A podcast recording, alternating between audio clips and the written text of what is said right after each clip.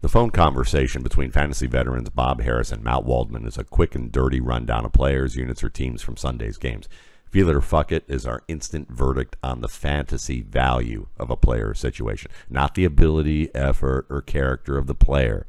This is just how two old timers in this industry talk when they got a lot of cover in a little time.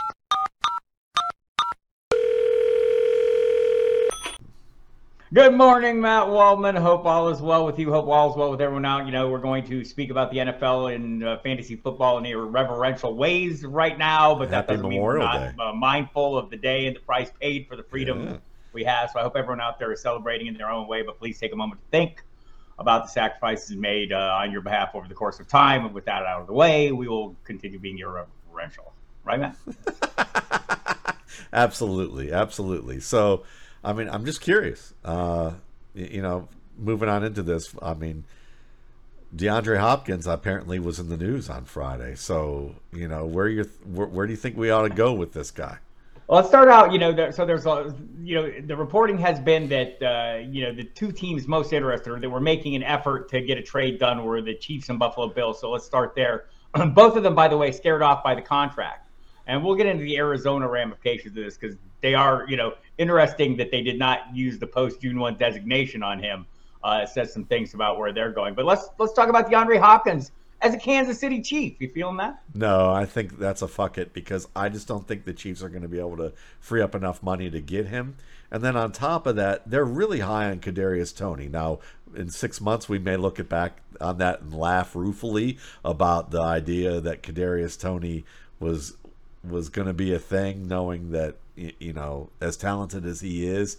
Um, you know, there's some issue. There's been some issues there with immaturity, with being able to stay healthy, that kind of thing. This feels like Kadarius Toney could be like Lucy with the football for Charlie Brown if we're not careful. But at the same to- time, everyone chases the Kansas City Chiefs offense because they look at the passing, they look at the pie, and they say this is a really big pie. The problem is Andy Reid cuts it into basically three or four s- slices, giant slices for Travis Kelce, giant slice for Patrick Mahomes, giant slice for the the wide receiver one, basically. And so I just don't think I don't think Patrick. You know, we they've chased Mecole Hardman, we've chased Demarcus Robinson, we've chased Sammy Watkins, we've chased um, Skylar Moore. I think that at this point we should probably just hold off on the chase there and say this is just big th- three three to four big slices of pie and not try to subdivide it any other way. Yeah, I tend to agree with that. It's a, just in general. I mean, so let's say on the off chance that that DeAndre Hopkins does land there, would that what would be would this be a concern for you for Travis Kelce to some degree? No, it'd be a big concern for Kadarius Toney. I think Kelce would be fine because you can line up Kelce outside. You can do things with Hopkins outside, but Hopkins will probably take on that Juju Smith Schuster role, and then you would still use Marquez Valdes Scantling to stretch the field, and then you're wondering about what they're going to do with Toney. Okay, uh, unrelated note in Kansas City, but we'll get back to Hopkins. But Clyde Edwards-Helaire getting a little positive buzz. Are you feeling this at all? Is there is there any room for a rebound, a uh, some kind of rejuvenation or uh, rebirth for him in Kansas City? if he was just beaten up and beaten down, but like it was just something where maybe he needed a little longer time to recover, maybe that's a possibility. Um, but I honestly look at him and I think he's at his best in a role that Kansas City's just not going to use him in, and so he'd be better off in a New England offense as the as really the um, James White type of back. He'd be an awesome version of a James White back, um, where you can use him out of the backfield, or even what they're what the the the Lions or the um, Eagles will now do with um, D'Andre Swift. I think he can do some things like that as a receiver, um, but as an every down back, I'm just not feeling that. I'm not feeling that either. DeAndre Hopkins as a Buffalo Bill, are you feeling that? I'm I'm pretty I'm feeling that pretty good. I think that that's one where the Bills will probably find a make a way um, to to sign him and and work out their contracts. Now you've got some younger guys, but Gabriel Davis he's going to be gone next year. I don't think they're going to hang with him. You know, Khalil Shakir they've got another two or three years with him that they can probably you know, see what they've got and and let him sit a little bit or use him as a small end contributor.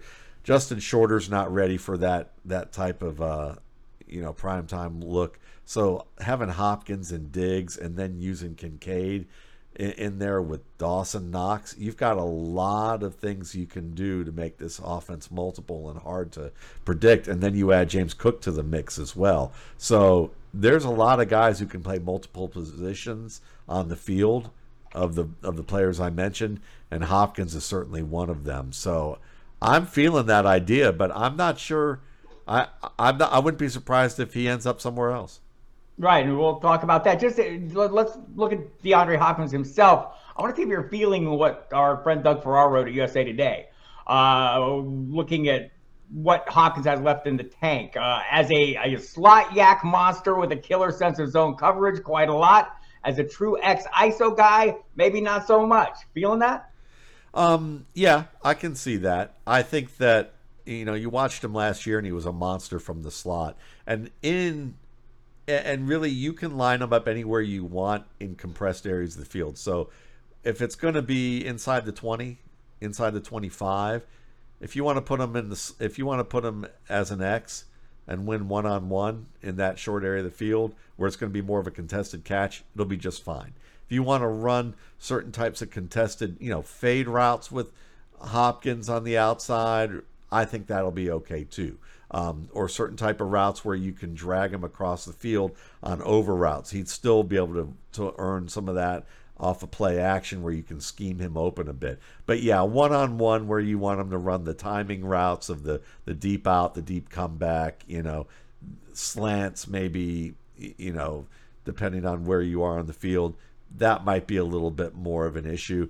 But I think that overall, you got to understand that DeAndre Hopkins has old man game. He always had old man game. He's very wily in terms of being able to basically follow you and get away with it. And he right. knows how to do that better than anybody on the offensive side of the football. And I think that's going to last for him for a couple years. But slot, easy pick for him in the slot. So where is so where is the ideal landing spot, and why isn't it the New York Football Giants? Oh wow, um, Daniel Jones? No, I don't know. I mean, I, I like Daniel Jones enough, but it, that would be a good spot for New, for him in New York. And I think that the but the only issue is that they have a lot of guys who play the slot already. They do. So they really need somebody who can be a, a straight up number one for them. And Hopkins maybe is a better you know number two who sometimes poses as a number one right now. So for a team like the Cleveland Browns, now we're talking because now you have a quarterback he's super familiar with and has produced at a high rate. You have a, you already have your ex in Amari Cooper who can be your top route runner. Donovan Peoples Jones is leaving next year. They're not going to renew his contract, and he's okay. But Hopkins would be an upgrade there, or you can move him in the slot and just say, "Well, David Bell, that was a nice little short experiment.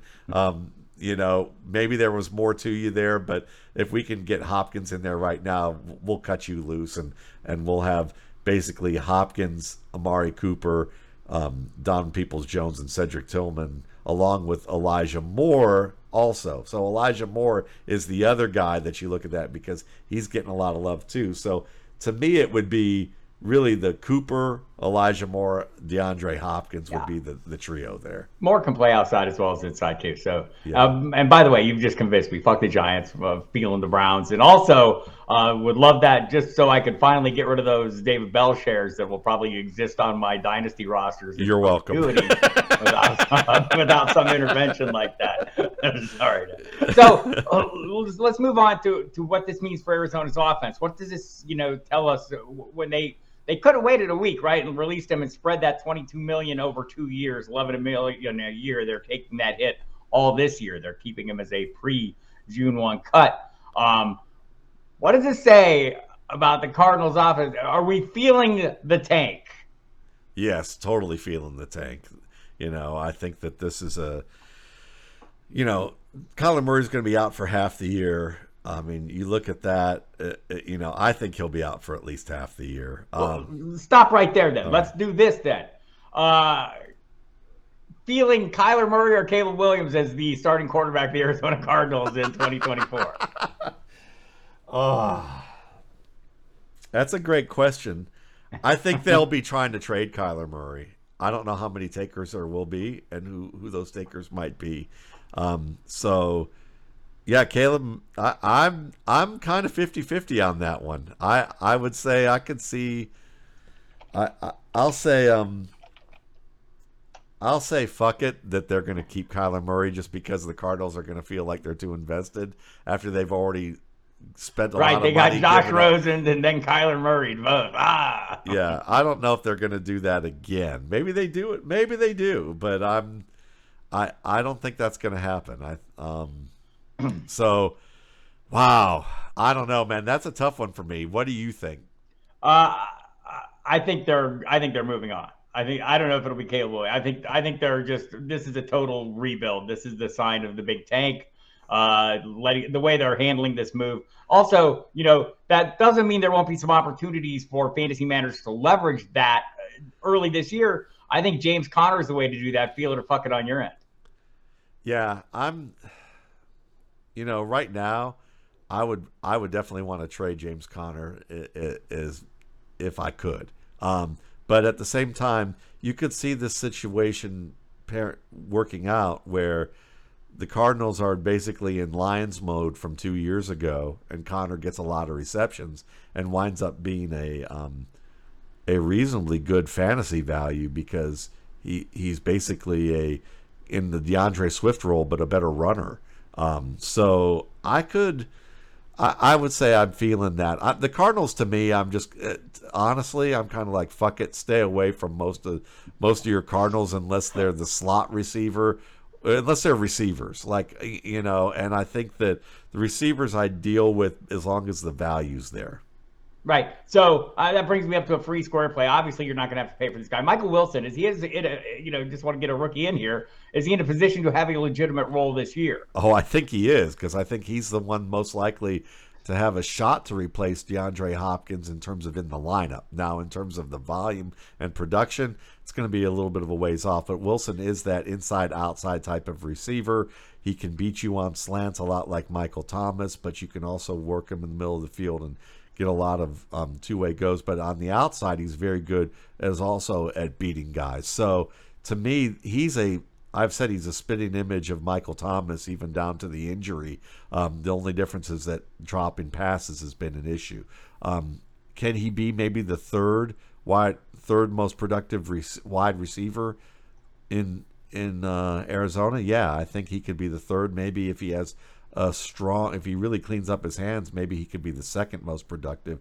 And remember, I mean, Marquise Brown can't, you know, can he stay healthy? Is he going to want to stay healthy when they're tanking? Um, is he going to want to be elsewhere? I mean, there's going to be opportunities for guys. Greg Dortch is going to play hard because he's gone from nothing to something and wants to continue to do that. Rondale Moore, question mark there a little bit from that game. You know what what he can offer. Um, so I would say Wilson will certainly be in a position as no worse than the fourth option in this wide receiver corps. Yeah, just uh, for those looking for more information on this, check out the uh, RSP, the post draft edition of the rookie scouting portfolio, where I'm looking right now, and I'm looking at the tier. Love the tier sheet, Matt Waldman. Uh, very well done. So everyone, go uh, go make that purchase and check that out at mattwaldman.com. All right. Uh, so uh, let's move on. There's another big story this week or an emerging story at least that kind of will I think we plumbed the depths of, of poor DeAndre Hopkins. Let's now do the same with Jimmy G. Damn you, Jimmy G. So turns out there was a foot surgery in March. And if you recall, when he signed his contract or he was signed with the Raiders, they had a big press conference call. They were going to announce his arrival, and then it was put off some, for some period of time. They said no big deal, just working through some minor issues. Well, the minor issue was they inserted a big ass clause at the end of that contract that basically says uh, they can kiss his ass goodbye without any ado or owing him any money if that foot is not fine. Also, right now that foot is not fine. He's not ready to take part in OTAs, and I guess they're hopeful he's ready for training camp. Uh, feeling Jimmy Garoppolo as it sits now as the Raiders' Week One starter. yes, but uh, only because I'm I can totally see how that the Raiders will fuck this up and Jimmy Garoppolo will be gone by like week four, um, or they'll be leaning on him to be ready for week one. He's not, and then they have to cut him, and they, and they have a clause where, like you said, they can kiss him goodbye if he fails the physical again, Um because um, he didn't pass the first physical apparently. Um, so, yeah, he's a, you know, this team to me was a bunch of Patriots rejects that, that Josh McDaniels was bringing in, and either he's leading with his ego or he just wants to destroy every AFC football team that's not the Patriots by either, you know, saying he'll coach them and then reversing course, um, or by, you know, just being, you know, the pleasant personality that he is with young players or, you know, you know, and, and jettisoning them or players in their prime and jettisoning them. So, yeah, I'll say I'm still going to project Garoppolo as the week one starter, all humor aside. Um, but obviously, he's got to be in a tier for you where you're putting him below guys like Mac Jones. Right, 100% agree with that. That's what I'm feeling here. Uh, handsome though he is, Jimmy Garoppolo has moved out of QB two territory for me, which is where he was. Right, the, you know, even if it was at the tail end, I'd probably now rather take a chance on the upside of Jordan Love or you know, uh, just the uncertainty there. So well, let's make uh, live in a pretend world because it's he could do work in West Hollywood, though. You He's know, very good looking man. Could... Um, so the you know we're we're at the tail. You know, look, we're just getting into a case here, so we're going to play a little pretend. If Jimmy G is gone, Brian Hoyer, currently number two on the depth chart, as the starter if Garoppolo isn't for at least half the season, and they would. I think Aidan O'Connell would probably be the guy that they would want to take a look at, and it would just be a lost season. And Davante Adams would probably be traded at this point too, and then you'd have a very miserable Hunter Renfrow. And though he probably get a lot of looks, he just might get creamed, you know, with the amount of with the type of throws he's going to receive. By the way, uh, you know Davante Adams' uh, criticism of the front office now becomes a little bit into a little clearer light here, and uh, their willingness to cut him some slack because clearly they fucked up. Or I don't know if they fucked up. Clearly, this is not an ideal circumstance. So let's let's take it out. Tom Brady. Uh, now you know they've confirmed is uh, buying a small percentage of this team. He would be the owner. It would be hard for him, difficult for him to be uh, permitted. He would take a unanimous vote of the league. Were he an owner, a part owner, uh, to come back and play and I'm not sure all those AFC West teams would give him that vote. But again, we're living in a make believe world at the end of May. Tom Brady as a potential starter in for the Raiders this season. I I would say no, but I'd say that the AFC North would vote for it just so that they could beat his ass and um and say that they've they've been able to take it out on an owner um, because the AFC North would be that kind of division that would do that. But um, other than that, I think the rest of them would probably wimp out and just say no, we're not. We don't want him to be anything but an owner at this you stage. Know, this has got to be like a two-edged sword because obviously, if you are the NFL and you're looking to maximize your merchandising and value and uh, audience and eyeballs and things like that, Tom Brady would, as the, the Raiders quarterback, would certainly get you there, but I think it's unrealistic. But something that might be, I don't know if it's realistic, but something worthy of uh, merits of my thoughts here. Uh, Trey Lance as a potential Raider. I'm feeling the idea of getting him out of San Francisco, but I'm not sure going across the bay to Josh McDaniels the you know is the greatest thing. I mean Tom Brady in in terms of like guys who would work well with Josh McDaniel, I'm totally feeling Tom Brady because he's the one that will just yell at him and make him kind of tell him to sit down, shut up, and let him run what's going on. And McDaniel won't is used to that with Brady. But I think McDaniel otherwise is a bit of a bully in terms of how he handles things. And unless he's bullied back by somebody who has a you know a track record, um, he just runs roughshod over people, and I don't think Trey Lance is in a position to be able to just tell him "fuck you" and sit down and let me do my job. Um, you know, the the only young player that I think would probably have done that. Who you know I, I haven't been paid by him lately, so I've got to say Chad Kelly, but you know he's been kicked out of the league. Um, you know at least for the, for at least a certain amount of time. They, they did want him back. Yeah, Rich Gannon would have done it. You know, we need somebody who basically will stand up to Josh McDaniel and just say, "Listen, just shut up, sit down, let me do my job." You know, call the right play. What the fuck was that play that you called? You know, things that Tom Brady says to him at the sideline, and then they and they're okay with working it out because he'll install a good structure Josh McDaniels will, but you need somebody who's going to execute it and tell him to keep his hands off and not micromanage everything. And I think Brady's that guy. Lance isn't remotely that guy. Maybe in 10 years, Lance would be that guy. Um, but we need somebody who's going to be a good, um, provide a good ground for him to work with, and Oakland ain't it. Okay, we've discussed some things in some of these recent uh, Field or Fucking podcasts, so we're going to go to uh, clean up on aisle running back and uh, and circle around on a couple of these that, that seem to be shifting in a different direction. Dalvin Cook, the latest reporting is Jeremy Fowler suggesting that the the Vikings are trying to find a way to, you know, and and Cook trying to find a way to keep him there in Minnesota. Dalvin Cook remaining a Viking. Uh, feel it or fuck it. Absolutely feeling it because they probably had rookie mining camps, took a look at DeWayne McBride and realized that he wasn't the guy that some people are saying that he is. Um, and they need a they need a running back one that they didn't get cheaply. And they're leading with offense this year. I mean, their defense is going to probably be just as bad as it was last year. So they need every bit of personnel on offense to to have a shot to make the playoffs. And it's a strong offense. Uh, fair enough, and, and, I tend to agree with that. Joe Mixon uh, seems like, I mean, there doesn't seem to be any movement uh, now. Maybe there's some legal issues that are going to rise. Nobody seems to be too worried about them or too worried about a suspension like we are with Alvin Kamara.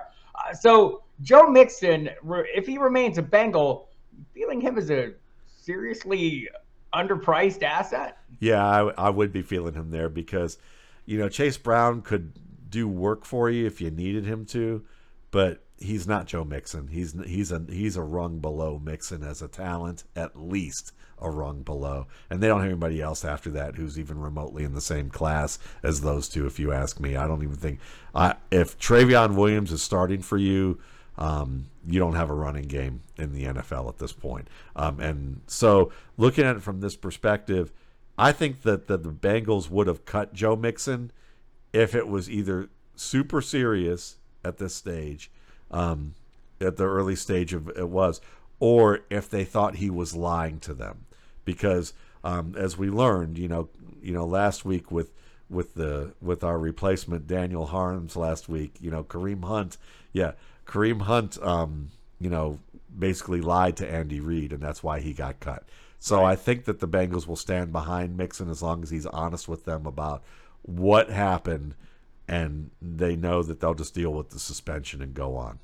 Yeah, Katie Blackburn. I think the it's worth noting the language has changed considerably. Katie Blackburn speaking at a, I think I want to say a March owners meeting, you know, kind of said it was a wide open, you know, range of possible outcomes. And subsequent Zac Taylor, more recently, it seems like more certain that he's going to be there. So I'll just note that Dalvin Cook going as uh, running back 15 right now and current best ball 10 ADP uh, and Joe Mixon 16 or 17 uh, right there. So I think there's something to be had there. Uh, by the way, Tony Pollard is going as running back 14 right now. Are you feeling Tony Pollard is potentially a top 10 running back this year?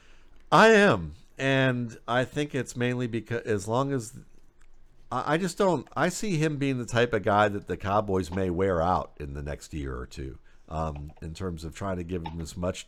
Um, as much of the ball and many targets as possible. I don't see Deuce Vaughn taking over Pollard's role, you know, and Pollard taking over Elliott.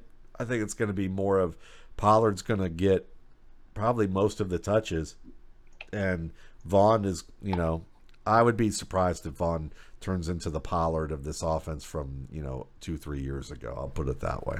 Right, I'm totally feeling them running the wheels off. I think though the NFL's view of running backs is convincing me that all these players that are currently on their franchise tag or near the end of their contract, they're just going to get run into the dirt and it'll be on to the next thing. And so we'll see what that next thing is. By the way, related Cowboys uh, question for you: Are you feeling the Cowboys offense with Mike McCarthy as a play caller? um, if if Dak Prescott is at the stage of his career that says "fuck you, Mike Martz," this is what we're doing, and, and you called him you know, Mike Martz. I did, didn't I? I'm sorry. I was thinking of Jay Cutler saying "fuck you, Mike Martz" on a, on Monday enough. Night Football. Um, so if he's in the Jay Cutler stage, but not quite smoking on the sideline yet, then I think I think that this could work if Dak Prescott has a strong enough personality to handle Mike McCarthy's play calling and make some changes. And there's some flexibility to it. And I think I think it'll be okay. So I'm feeling it because I think the personnel's good enough and there's enough veterans on that team that they'll be able to push back. Okay, the other side of that coin, uh, Kellen Moore goes to Los Angeles to run the Chargers offense. Do you feel like he'll get the he'll maximize the value of Justin Herbert in this offense? Um, I think there's potential there for that. Yeah, and again, this is another good personnel, um, you know, rich team. Um, and I think Herbert wasn't so awful last year. So I mean, I think you know, right. say game on point. What they're probably saying is, is he going to be up there with Patrick Mahomes and and Josh Allen? And I think the answer is no. I think he was a better quarterback than than maybe folks like myself um, thought he would be, but I don't think he's as good of a quarterback as people are thinking he should be right now. Right. I want to say that that impressive rookie year, as impressive that it was, I think he, I think they led the, the league in pass attempts. So uh, their volume matters. People, I don't know. Se- didn't get... they have 700 pass? No, that was that was Tampa Bay last year. That had 700 pass attempts. Yeah. So it, it was a high number though. So. Um, so I'm kind of with you here. I, I, you know, you know, I think the view is that we uh, need to get Justin Herbert back on track should remember he was playing with a, a, serious rib injury for a good portion of the year and, and without both his top wide receivers on the field at the same time. When all those things seem to go away, Justin Herbert was just fine. I think he'll be just fine this year, and I think he'll get a little value. That's what I'm feeling. Not fucking Justin Herbert, feeling him, friends. That's for sure. Patriots offense rebound rebounding under Bill O'Brien. Yep, I'm feeling that. I, I'm totally feeling that idea. Um, the, you know, exactly. It is a low bar. If I say if I say rebounding to Tom Brady heights, no, fuck that. But if I say um, moving back in the direction that it looked like Mac Jones was moving in as a rookie, at least for half the year, I'm feeling that idea for sure. Um, you know, uh, O'Brien is certainly a good play caller. You could argue that I'm sure there's the argument made that they probably tanked a bit with their choice of play callers to get Bill O'Brien again. Um, so maybe there was maybe there's a little bit of that there. But uh, the the big thing is the receiving corps. I think Juju Smith-Schuster is a good replacement for um, you know Jakobi Meyers. I still don't think they figured out their outside receivers.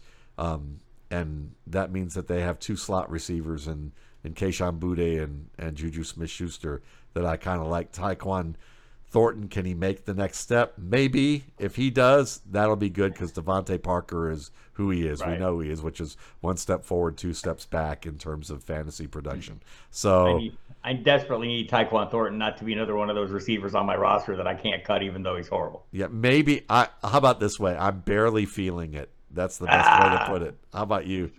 Uh, barely feeling it as well. Okay. Um, I'm totally fucking with the Miami Dolphins backfield for fantasy purposes, except they're so damn cheap. I mean, you're looking at the you know running back 40 beyond range for all three of these guys, and by all three of them, I mean Raheem Mostert, Jeff Wilson Jr., and De'Von Achane. So, how are you? Feel, what's your view on the Miami backfield for fantasy purposes? You, know, I'm holding up three. Pick the one in the middle. That's Jeff Wilson, I think, for me. Um, okay. You know, but uh, maybe he's the one that the people are leading with. But I like, I like Jeff Wilson in terms of uh, in terms of his skill set. I think he's the most reliable. He's probably the most durable. Um, you, you know, he's the one best fit to run between the tackles and really understands the system at a high level. You know, Mostert and Achane are are kind of interchangeable if Achane can maintain the weight that you want him to to have, which is 195. That's what he's weighing in at right now. But is he going to maintain that weight? Because I remember Ronnie Hillman weighing in in the 190s, and then he was in the 170s by like you know middle of the the first season, and they felt like they couldn't roll with him that way. So yeah, Wilson's my Wilson's the guy, and then if both Achane and Mostert can't hold up, remember Christopher Brooks. That's all I'm going to say. Is as a guy you can get off the waiver wire, I'm feeling the potential for him making this club and hanging on there. I've just made note of this. Thank you, Matt Waldman, for that. Okay, uh, so looking at the rookie incoming rookie quarterbacks, we've kind of discussed them over the course of time. I mean, it's becoming increasingly apparent that Anthony Richardson is being set up to be the opening day starter. Bryce Young seems to be on a similar trajectory. I think CJ Stroud will be, but you know, sounds like he's not guaranteed. Where are you at on CJ Stroud as a opening day starter?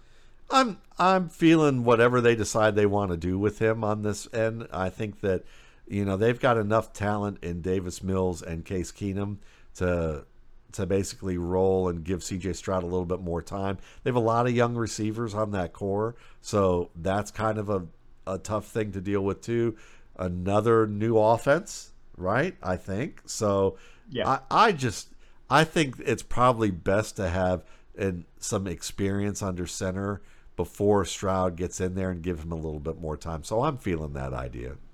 All right, fair enough. I'm yeah. I, I feel like I'll, why would you why would you draft these guys and not start them? That's where I'm at on on pretty much all the rookies. I mean, we've seen the path to Super Bowl success even, uh, and that ball got rolling basically in Seattle a number of years ago when Russell Wilson was allowed to compete with Matt Flynn, the high-priced free agent, beat him out, and subsequently they were able to build around Russell Wilson and, and, build a successful program. So we'll close out today with some Russell Wilson talk.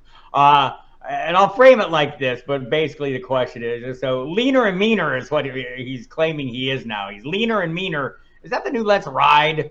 Russell Wilson is, it, is this going to be a derisive thing we use, or or will Russell Wilson rebound and and make us all forget all the nonsense?